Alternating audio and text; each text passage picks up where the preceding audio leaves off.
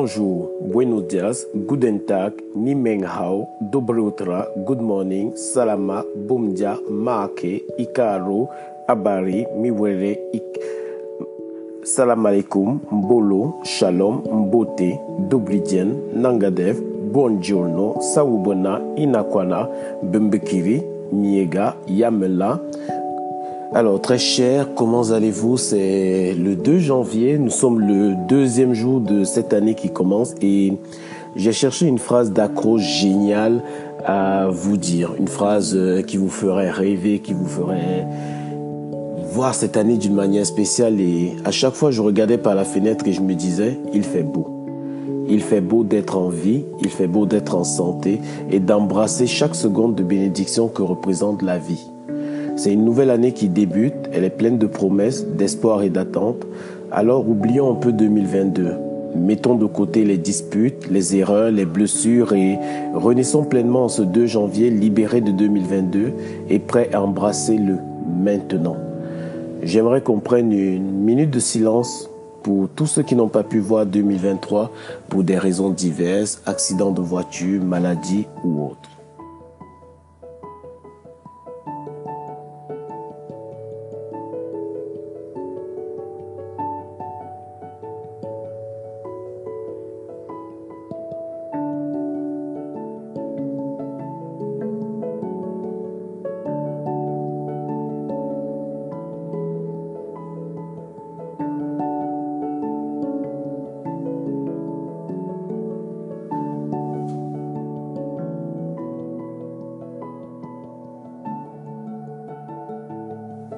Merci à vous pour cette minute de silence. Nous sommes sur le Leader Serviteur, votre podcast de leadership.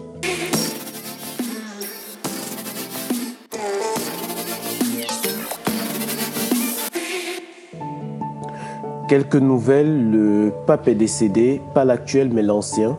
Joseph Ratzinger, qui a été pape de 2005 à 2013 sous le nom de Benoît XVI, est décédé samedi à 95 ans.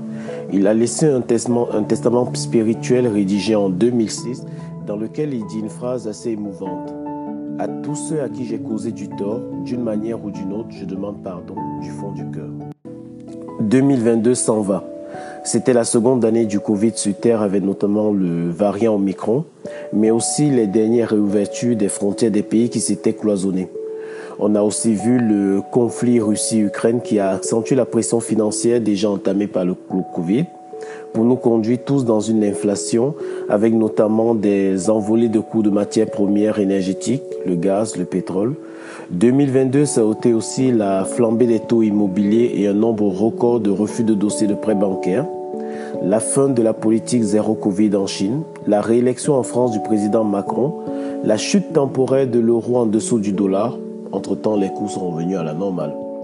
Mais 2022, c'est aussi euh, trois premiers ministres en Angleterre, le décès de la reine Elisabeth après 70 ans de règne, la mort du roi du football, le, le Brésilien Pelé à 82 ans, une coupe mondiale au Qatar marquée par le Maroc en demi-finale, des sommets d'investissement, notamment celui États-Unis-Afrique à Washington, la chute des coûts de crypto-monnaies et la création des crypto-monnaies gouvernementales, notamment le Nigeria qui a lancé son Inaira. Sans plus tarder, passons au podcast du jour.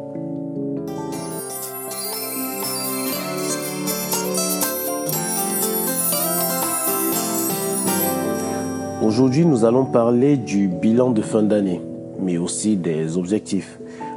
Faire le bilan de fin d'année, ça signifie prendre du recul, prendre de la hauteur pour analyser ce que nous avons fait au cours de l'année. Et de ce fait, nous allons aussi analyser ce qui n'a pas été fait. Il est important de faire son bilan chaque année parce que ça permet de réajuster ce qui doit être. Mais cependant, le fait d'utiliser ce qui a été accompli ou pas est un mauvais indicateur. Ce n'est pas l'indicateur à utiliser pour faire un bilan. Je vais vous raconter l'histoire de Alexandre, plus précisément Alexander Fleming. Il rentre de vacances le 3 septembre 1928 à Londres et ce pharmacologue retrouve alors son laboratoire à l'hôpital Saint-Marie dans un mot de bazar avec des cultures, des pots renversés. Et avant de mettre à la poubelle les déchets de culture, il découvre que sur certains, une moisissure verdâtre semble avoir bloqué le développement des bactéries. Fleming vient de découvrir le tout premier antibiotique mondial, la pénicilline. Des millions de personnes ont été guéries en tout temps grâce à cette découverte totalement liée au hasard. Encore plus proche, je regardais dernièrement la série euh, de Chosen sur YouTube, notamment la naissance de Jésus-Christ. Et il y a une scène sur un berger qui offre à boire à la jeune Marie, à une jeune fille qui s'appelle Marie. Et le soir, alors que l'ange vient lui annoncer la naissance du Messie, il découvre que les parents de son, ce Messie sont ceux à qui il a donné à boire, notamment cette jeune Marie. Et on se rend compte qu'à travers cet acte de générosité gratuite, il s'est retrouvé en train de donner à boire à la mère du Christ. Alors que comprendre? Il est difficile d'évaluer par nous-mêmes l'impact de nos actions parce que nous n'avons pas la vision nécessaire pour les évaluer. Parfois, les actions qui ont l'impact le plus prononcé de nos vies sont des actes de générosité gratuite sans aucune analyse de suivi. Par conséquent, on ne peut ni évaluer l'impact final de chaque action que nous posons, nous ne pouvons pas l'évaluer pour nos vies ni pour l'avenir de l'humanité. Cependant, il faut bien faire un bilan. Il faut bien faire, il faut bien définir des objectifs parce que c'est important. La vie et même chaque année est un voyage de croissance dans chacune de nos sphères. Alors, quelles sont ces sphères? Nous pourrions tout d'abord commencer par notre vie spirituelle. Croyons-nous qu'il y a un Dieu? Croyons-nous qu'il y a une essence, une énergie supérieure? Comment la définissons-nous? Comment la connaissons-nous? Comment nous avons évolué au cours de l'année dans notre rencontre avec ce Dieu? Notre caractère. Comment est notre caractère aujourd'hui? Qu'avons-nous appris? Quels sont nos défauts? Qu'est-ce que nous avons gagné au cours de l'année en amélioration? Nous avons notamment la sphère familiale. Nous sommes nés dans une famille, nous avons bâti une famille. Comment aujourd'hui, quel est l'état de santé de notre sphère familiale? Quel est notre apport Quel est notre rôle dans cette sphère? Avons-nous une idée de la destinée, de la vision de cette sphère familiale? La santé, le sport, dans quel état est notre corps? Dans quel état est notre santé? Faisons-nous du sport régulièrement? Oui, non, pourquoi? Sommes-nous en surpoids? Comment va notre santé et où allons-nous? Nous pouvons aussi faire une analyse de nos finances, comment aujourd'hui sont gérées nos finances, nos investissements, comment nous le voyons? Une analyse de notre vie sociale. La vie sociale, c'est notamment les relations. Qui est entré dans notre vie au cours de l'année Quelles sont les personnes les plus impactantes? Qui est, qui est sorti de notre vie? Et qu'avons-nous retenu de ces entrées et sorties? Et enfin, qui avons-nous impacté? Nous pouvons aussi continuer par des points assez importants, c'est au niveau de, des compétences. Quelles sont les compétences, les dons, les talents que nous avons découverts, que nous avons travaillé tout au cours de l'année et comment les avons-nous utilisés?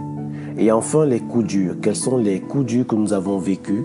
Comment en avons-nous grandi? Qu'avons-nous retenu vous savez, parler de, parlant de nos objectifs, nous devons réaliser que la vie est décomposée en sphères d'activités qui sont en fait les pièces d'un même puzzle.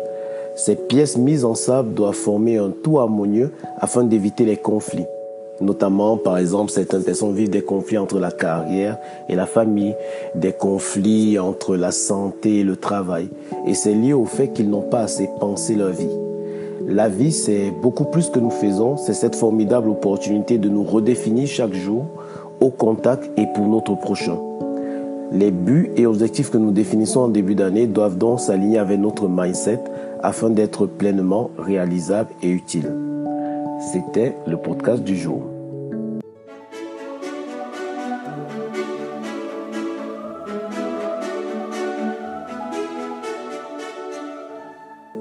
Ça s'est passé ce jour. Le 2 janvier 1635, le cardinal de Richelieu fonde l'Académie française. Le 2 janvier 1994, deux étudiants américains créent Yahoo, un annuaire web.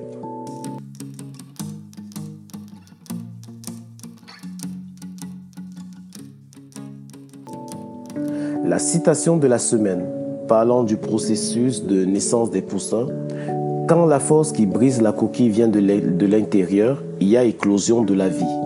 Quand la force qui brise la coquille vient de l'extérieur, il y a extinction de la vie. C'est de Jim Quick. Mon souhait pour vous en ce début d'année est de vivre une éclosion de la vie, que vos dons et vos talents soient pleinement déployés au travers de vos objectifs pour vous permettre de mieux vous connaître et de mieux impacter votre entourage. N'ayez pas peur du processus car bien qu'il prenne souvent des formes surprenantes, au final du processus naît la beauté. C'était votre ami le leader serviteur. Soyez bénis, bonne semaine et bonne année 2023.